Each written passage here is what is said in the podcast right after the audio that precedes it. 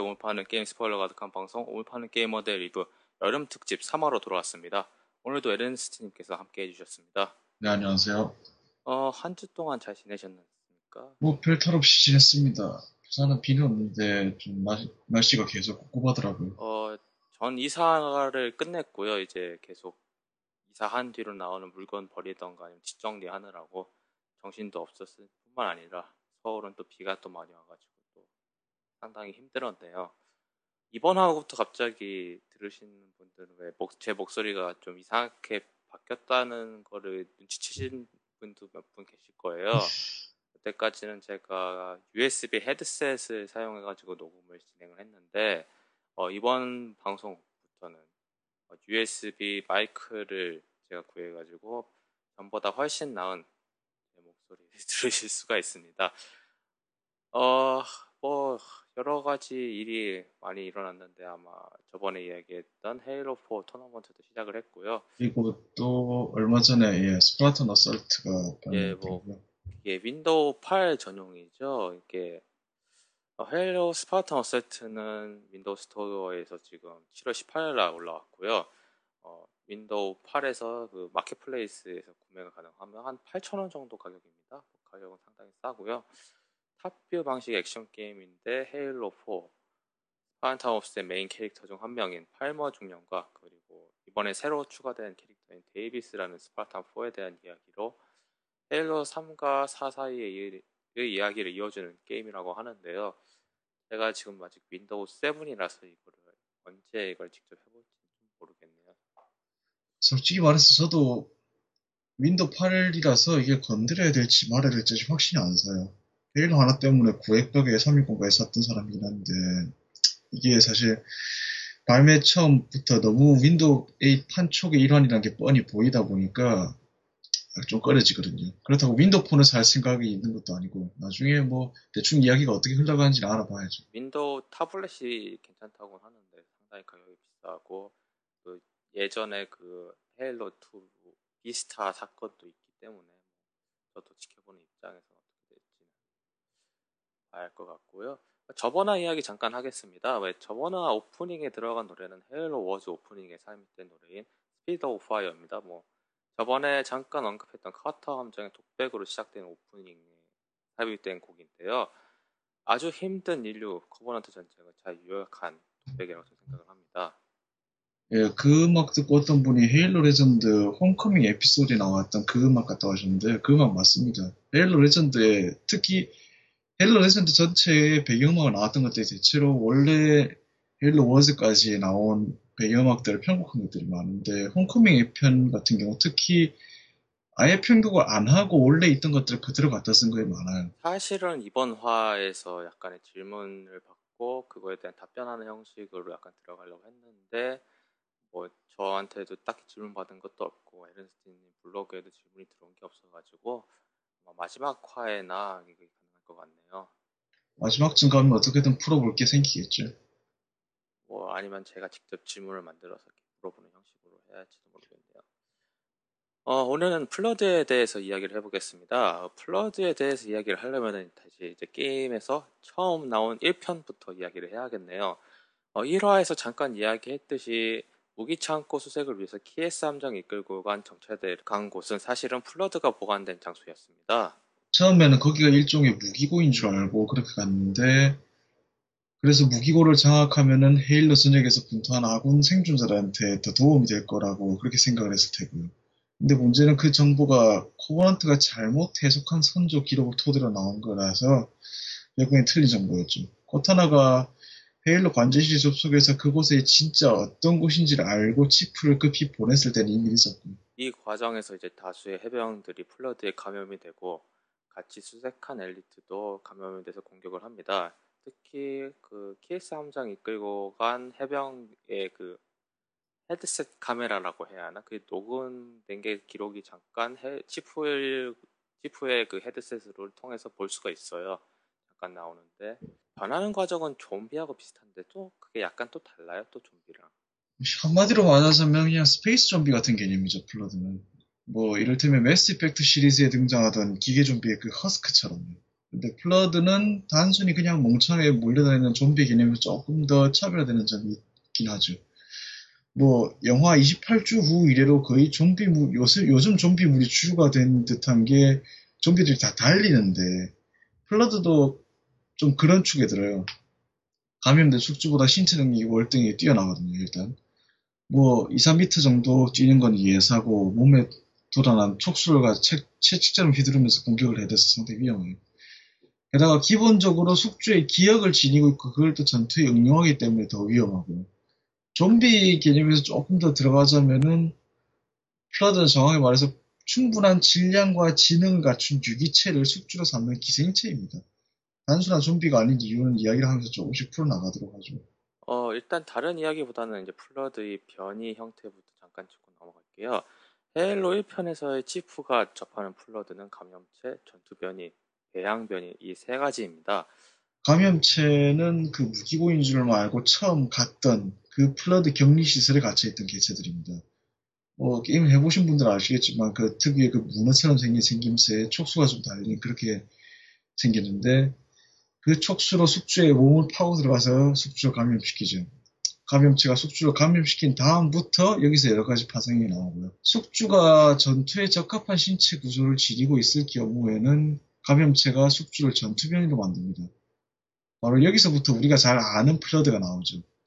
전투변이는 말 그대로 전투용 개체인데 지금까지 게임을 통해서 나온 전투변이는 인간, 엘리트, 브루트가 있었고 헤일로 워즈에서는 기존 작품에서는 전투변으로 등장하지 않던 다른 종족의 그런트나 자칼도 전투변으로 잠깐 등장했었습니다. 감염된 숙주가 선천적으로 아니면은 또 부상이나 노화로 전투에 적합지 않다고 판단하면은 감염된 감염체는 숙주를 배양변으로 만듭니다. 이 배양변이는 감염체를 더 생산해내는 생산 개체인데 그 포낭이 커다랗게 달려 있어요. 그래서 포낭 때문에 꼭 다리 달린 커다란 방광처럼 생겼죠. 게임에서는 건드리면 감염체를 더 토해내면서 퍽퍽 터지는 그 골치 아픈 적들이죠. 키에스 함장 또한 이 과정에서 감염이 됐습니다. 당시 플러드는 키에스 함장에게 지구의 좌표를 뜯어내기 위해서 정신적인 고문을 하고 있었어요. 예, 소설에서도 그런 얘기가 잠깐 나왔었죠. 그리고 헤일로 1편 리메이크작 헤일로 애니버서리 터미널에서 그 과정을 고스란히 재현했고요. 소설을 읽어보고 그 터미널 영상을 본 사람이라면은 탄성이 나올 정도로 그 고통스러운 과정을 그림 하나하나까지 맞춰가면서 상당히 잘 재현했어요. 플러드한테 자기 지식을 주지 않으려고 계속 군보를 외우면서 버티는 모습이 굉장히 처절하죠. 사실 플러드에 감염되면 동족이 되는 건 사실 시간 문제였습니다. 오톰의 핵융합로를 폭주시키기 위해서는 함정의 권한이 필요했는데 만약 조금이라도 지표가 늦었다면 플러드에게 지구의 위치가 밝혀졌을지도 모릅니다. 그런데 사실 구출이라고 하지만은 막상 가보면 그게 구출이라고도 할 수가 없어요. 물론 처음에는 구출을 하려고 하는데 치프가 도착했을 때는 이미 더 손, 손, 손을 쓸 수가 없는 상태였으니까요. 치프가 했듯이 머리를 박살내서 고통 없이 보내는 편이 최선책이었고요.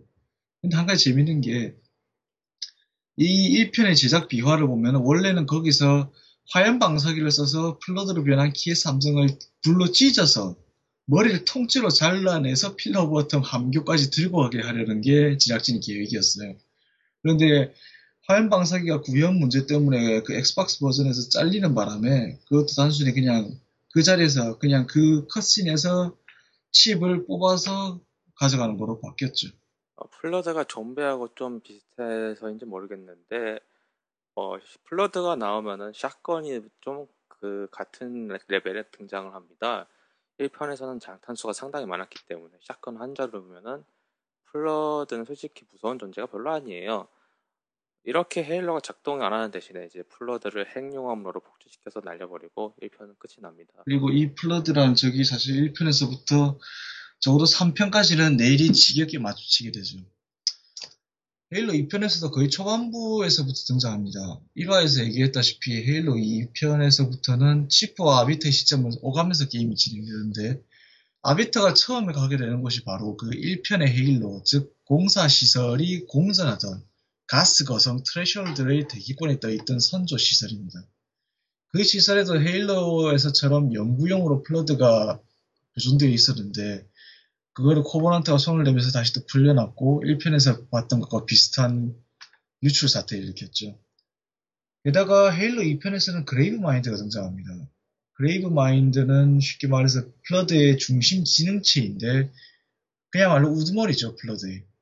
앞서 말했던 감염체가 숙주를 감염시켜서 그 감염시킨 숙주의 질량이 일정 수준에 이르고 나면 그때부터 플러드는 그렇게 생겨난 무리를 통솔하기 위해서 두뇌를 만들게 되고 그렇게 탄생하는 것이 그레이브 마인드죠.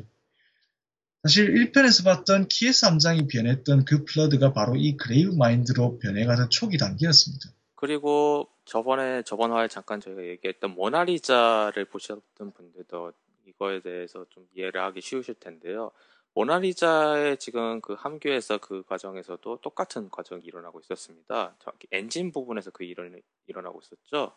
그러니까 초광속 항해에 관련된 지식을 갖춘 숙주를 모아다가 그거를 바로 엔진 부분의 직통으로 연결하려고 했었죠. 아마 그 상황에서 플러드가 그 함선의 함교에 접근을 못했기 때문에. 뭐 일단 저희가 이 플러드 얘기하면서 모나리자 얘기는 되도록 안 할 생각이기 때문에 관심 있으신 분들은 그냥 가서 보시는 걸로도 충분히 플러드가 얼마나 무서운지를 이해하실 수 있을 겁니다. 어, 게임 플레이 관점에서 이야기를 하면은 2편에 등장하는 플러드는 1편보다 훨씬 막강합니다. 이제 공격력이나 도약력도 몇 배로 늘어났고 엘리트가 감염된 플러드는 감염돼서까지 방어막을 사용할 수도 있습니다. 게다가 등장하는 장소도 1편보다 이제 훨씬 어두컴컴한 곳이라서 공포스러운 분위기도 훨씬 크고요. 그리고 보면 2편부터는 에너지검이 사용 가능한 무기로 등장해서 이제 플러드를 상대할 때 훨씬 유용합니다. 플러드가 공포스러운 면으로 정점을 찍었던 게 아마 제가 볼 땐 헤일로 2편이에요. 행동 양식이나 아니면 그 게임상에서 묘사되는 그 공격력 같은 게 시리즈 최, 역대 최고였거든요. 반면 헤일로 3편부터 가면은 묘사가 더 세밀해지면서 무섭다기보다는 이제 그냥 징그러워지죠. 게다가 익숙하기도 하고.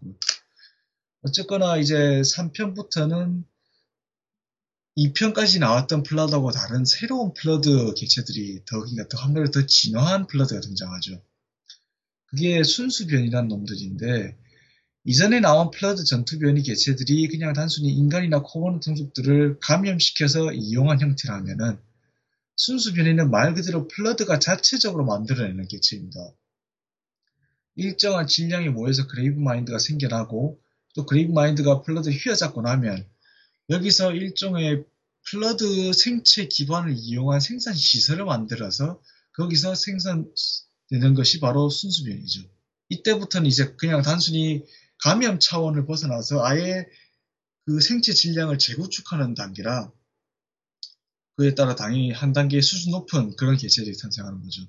때문에 좀비처럼 보이는 전투 변이들에 비해서 순수 변이들이 전투력도 훨씬 뛰어나고요. 어, 게임에서 잠깐 플러드가 아군이 되는 경우가 한 번 있습니다.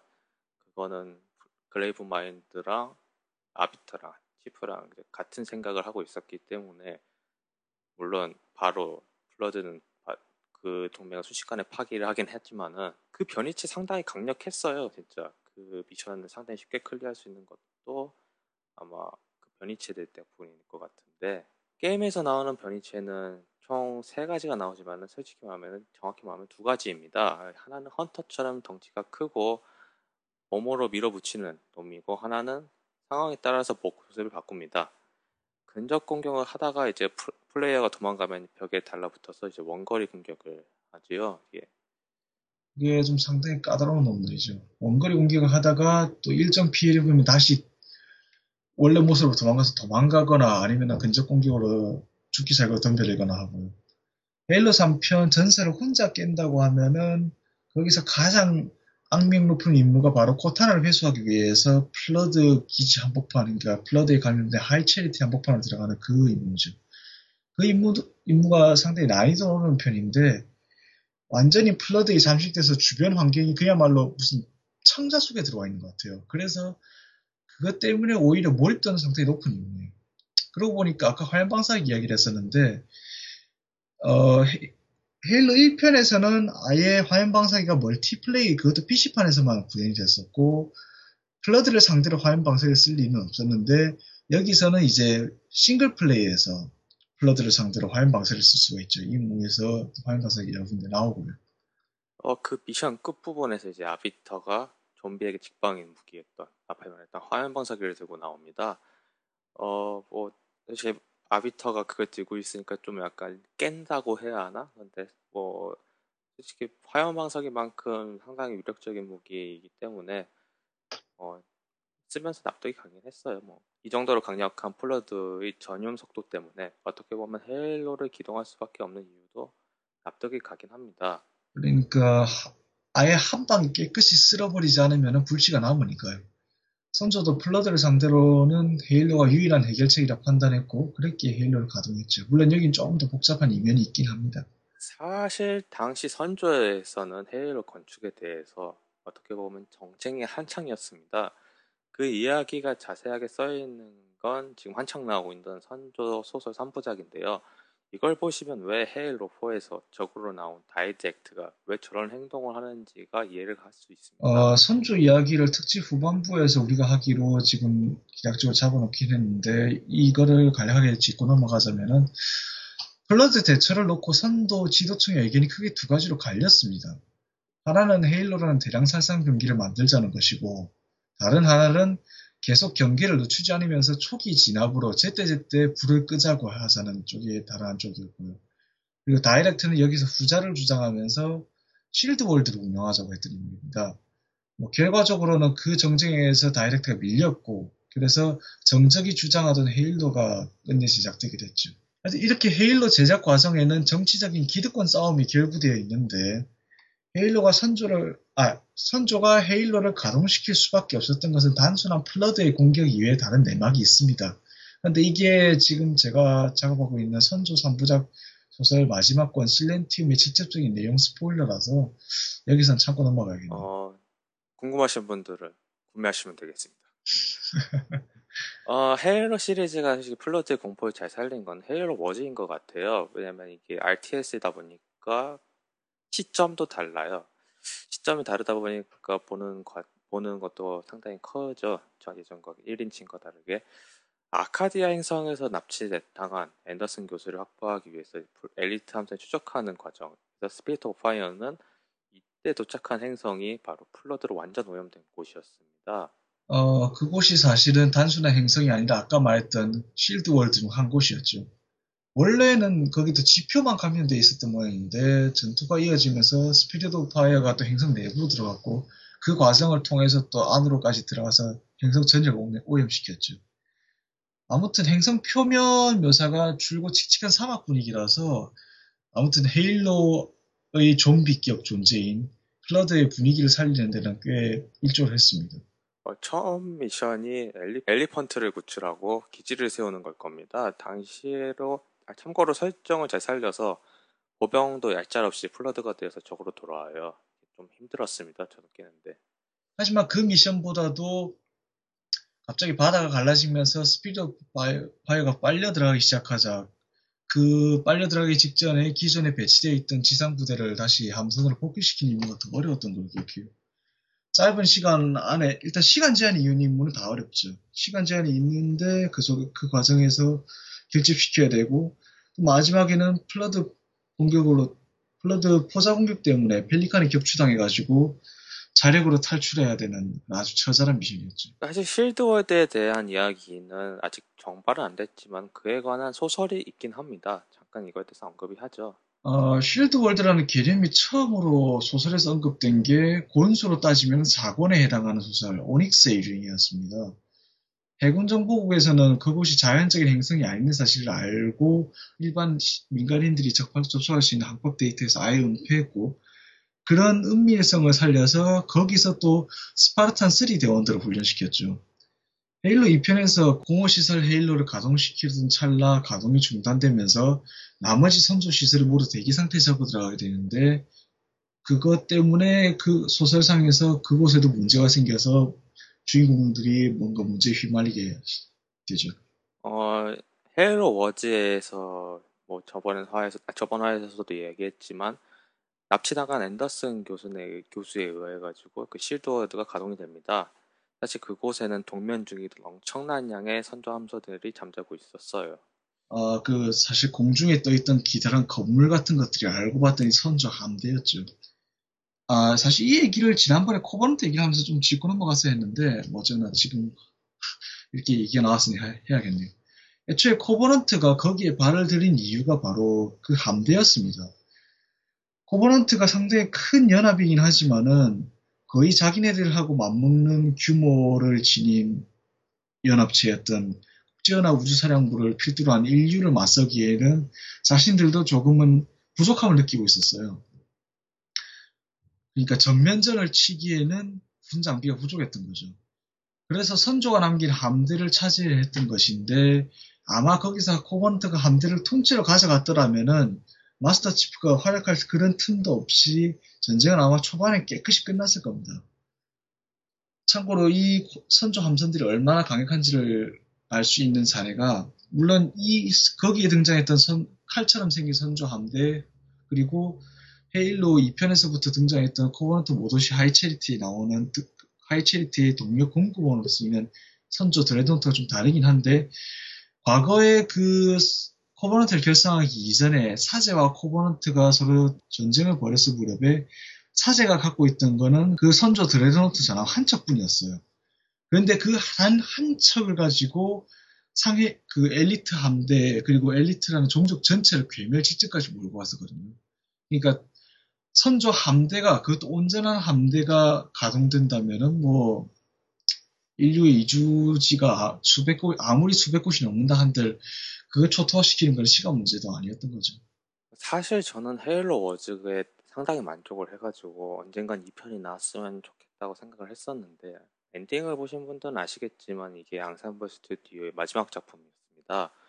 컨트롤러 RTS에 최적화되었고 헤일로 느낌을 잘 살렸기 때문에 이런 게임이 후속작이 안 나온 사실이 아쉽네요. 뭐 저도 앙상블 스튜디오 하면 하니까 에이지 오브 엠파이어 1편 때부터 즐겼던 사람이라 그, 그 나름 그래도 역사가 있는 그 게임 스튜디오가 없어서 이게 좀 가슴 아프긴 하더라고요. 그나저나 헤일로 워즈는 하면서 느꼈던 게 이 앙상블 스튜디오에서 원작의 느낌 살리려고 얼마나 노력했는지 알수 있, 알수 있더라고요. 그, 색, 그 전반적인 색상이나 조작음 아니면 유닛 명칭이나 그 유닛 설정 이런 것까지도 다 하나하나 자기네들이 물론 그걸 전략 시뮬레이션을 고치면서 더 추가하거나 덧붙인 것도 많지만은 기본적으로 다 원작 의 이름을 따왔어요 고스란히 게다가 거기에 스파르탄 대원도 등장을 하는데 그 스파르탄 대원들이 교전을 하다가 적을 처치하면은 올 세미오 하고 이렇게 함성을 외칩니다. 근데 그게 세미오를 위해라고 하는 소리인데 이게 소설 1편에서 소설 리치 행성의 함락에서 코버넌트와의 교전에서 최초로 전사했던 그 스파르탄 대원인 샘을 기린 대사거든요. 어느 정도 설정에 관심이 있던 분들이라면 아 이런, 이런 것까지 신경을 썼구나 하는 걸 알 수 있는 그런 부분들이 참 많아요. 아무튼 뭔가 결말을 보면 비밀 남겨놓긴 했습니다. 헤일로 시리즈 전통적으로 전설 난이도를 깨면 뭔가 하나 더 나오는 게 여기서도 이어지는데 여기서는 뭐 딱히 영상은 없고 헤일로 워즈 로고가 뜨면서 세렌 거기서 나오는 스피릿 오브 파이어 인공지능 세리나가 커터 함장한테 뭔가 문제가 생겼다고 하면서 그렇게 막을 내리죠. 정확한 거는 알 수가 없어요. 그냥 그 말 한마디로만 하고 한마디만 던지고 끝나기 때문에. 사실 이 커터 함장이 모든 대원들을 동면시킨 다음에 거의 이틀 동안은 잠을 안 자면서 편지를 쓰고 자기 할 일 다 하고 아, 여튼 철인이죠 그 대목은. 그런 거야말로 철인이었던 커터 함장이 나중에 차세대 기로 돌아왔으면 하는 소망이 있는데요. 뭐 3차 3에서도 이에 대한 언급을 잠깐 했고요. 음, 사실 그게 언젠가 한번 다시 다룰 소재긴 해요. 사실 343도 이제 단순한 그냥 1인칭 FPS 헤일로를 제작하던 곳이 아니라 앞으로 이번 헤일로 4편을 시작으로 6편까지 계속될 계승자 3부작을 비롯해서 앞으로 출시될 모든 헤일로 관련 프랜차이즈를 총괄하는 회사이기 때문에 그게 장르가 RTS가 되건 아니면은 이번에 발매된 헤일로 스파르탄 설트처럼 탑뷰 형식의 그냥 단순한 가벼운 액션 게임이 되건 아마 그런 소재가 될 만한 것들을 놓치지 않을 거예요. 게다가 팬덤에서 오가는 그런 피드백을 예의주시하고 있을 테고. 어, 여기서부터 이제 의문을 가질 수 있는 부분에 대해서 잠깐 이야기를 한번 해보죠. 일단은 왜 마스터 치퍼는 플러드에 감염이 안 되는가에 대해서 궁금하신 분들이 몇 분 계실 거예요. 그건 다 킹왕짱 멸리느 갑옷 덕분입니다. 그러니까 신체적으로는 감염이 될 수 있을 거예요. 그런데 치프가 그렇게 전신 밀폐 전투복을 입고, 있, 입고 있기 때문에 블러드 감염者감이 왔다가 뚫고 들어가지를 못하는 거죠. 근데 물론 이게 전투복 방어막이 소진되면 그때부터 치프도 위험하긴 하죠. 소설 2편에서 잠깐 그런 대목이 나옵니다. 치프가 막 그 난전을 벌이다가 전투복 방어막이 소진되는데 바로 그 순간 플러드 감염체가 뒤, 뒷덜미를 덮쳐가지고 목에다 촉수를 꽂아요. 그래서 치프는 이제 아 끝장이구나 생각했는데 코타나가 기지를 발휘해서 그 방어막에 사용되는 전기를 돌려서 전, 그 전기 충격을 발생시켜서 플러드가 감염을 못 시키고 그 움찔하게 만듭니다. 그리고 그래서 치프가 그 순간에 그 감염체를 잡아 뽑아서 간신히 감염되는 걸 막아. 어 그리고 헤일로 2에서 나왔던 그 아비터 첫 번째 미션에 그 반란군 엘리트들이 나옵니다. 뭐 그들이 왜 그렇게 반란을 하는지 솔직히 아비트 입장에선 이해가 진짜 안 갈 거예요. 근데 사실 그 부분이 헤일로 2편에서도 제대로 그러니까 그 거기에 왜그 시설이 도대체 어디에 있는지도 모르는 사람들이 많았어요. 그냥 그 게임에 나오는 그 영상을 봤을 때는 어쨌든 말했다시피 아까 말했던 1편에서 파괴된 그 헤일로가 공전하던 그 가스 가스 거성에 있던 선조 시설이었고 사실 거기에 있던 그 코버넌트 반란군들은 왜 반란군이 됐냐면은 원래 그 그곳에 있던 코버넌트 부대는 필러 오브 어텀을 쫓아서 헤일로까지 갔던 코버넌트 함대의 총사령관이었던 아비터가 보냈던 유물 수색대였어요. 유물 회수대. 거기도 선조 시설이 있으니까 거기서 뭔가 건식이 있을 때 생각했던 거죠. 그런데 그 헤일로가 파괴된 이후에 그 주변에 있던 코버넌트 함대에도 상당히 큰 손실이 입었었는데 그 공전하던 그 가스 거성 스레숄드에 있던 그 반란군 아니 그때는 반란군이 아니었죠. 그 코버넌트 부대는 별다른 피해를 입지 않았어요. 다만 여기서 헤일로 Anniversary 터미널에서 나오다시피 길티 스파크가 그 파괴의 여파에 생존해서 간 곳이 바로 그 트레셔드에 있는 선조 시설이었는데 그곳에 도착해서 그 유물 회수대의 지휘를 맡고 있던 그 사령관 세사 라프미를 찾아가서 그 헤일로에 대한 진실을 얘기해 줍니다. 그 진실을 듣고 나서부터는 더 이상 기존의 종교를 믿을 수가 없었던 거죠. 그래서 그들이 반란으로 돌아섰고 자신들이 알게 된 진실을 나중에 그 부근에 도착했던 코버넌트 모도시를 모도시 하이체리티를 비롯해서 그 함대에 전송을 했었죠. 그러니 이제 그런 메시지가 막 전송이 되고 있으니까 사제들은 가, 당연히 그 반란군 세를 가만히 놔둘 수가 없죠. 쟤들이 다 초를 치고 있으니까. 그래서 투입한 게 바로 한때 그 반란군이 되는 그 유물 회수대를 보냈던 장본인인 아비터 텔바담이었고요. 상당히 아이러니하죠. 정확히 말하면 사제는 다 알고 있었기 때문에 아비터를 보내가지고 암살을 시킨 거라고 볼 수가 있죠. 그런데 과연 아 근데 여기서 한 가지 의문이 생긴 게 그거예요. 물론 사제가 자기네들 종교가 처음부터 다 거짓이란 거는 지난 화에서 말했다시피 그 선조 인공지능한테서 이야기를 전해 듣고 다 알게 된 거예요. 그런데 헤일로를 가동하는 것이 거기서 그 반란군 사령과 알아낸 게 진실이라는 것이 헤일로가 사실은 구원으로 가는 문을 여는 도, 기계가 아니라 은하계의 파멸 초래하는 그냥 하나의 거대한 대량 살상 병기라는 사실이었거든요. 근데 진실의 사제를 비롯한 그 세 명의 사제들이 그 사실을 알고 있 지는 않았을 거예요. 일단 적어도 소설에서 드러난 바에 따르면. 다만, 어쨌든 그들이 하는 말 자체가 자신들이 완성하고자 하는 종교적 과업에 직접적인 방해가 되기 때문에 처단하고 있었겠죠. 게다가 진실의 사제가 헤일로 3편에서 결국 아크에서, 아크에 가서까지 나머지 세 일로 가동시키려고 하잖아요. 그, 거기서까지 거기서 가동시키려는 그 대목을 보고 있으면은 헤일로를 가동하는 것이 자신들의 죽음을 초래할 것이라는 사실을 까맣게 모르고 있, 다는 사실 거기서 계속 드러내거든요.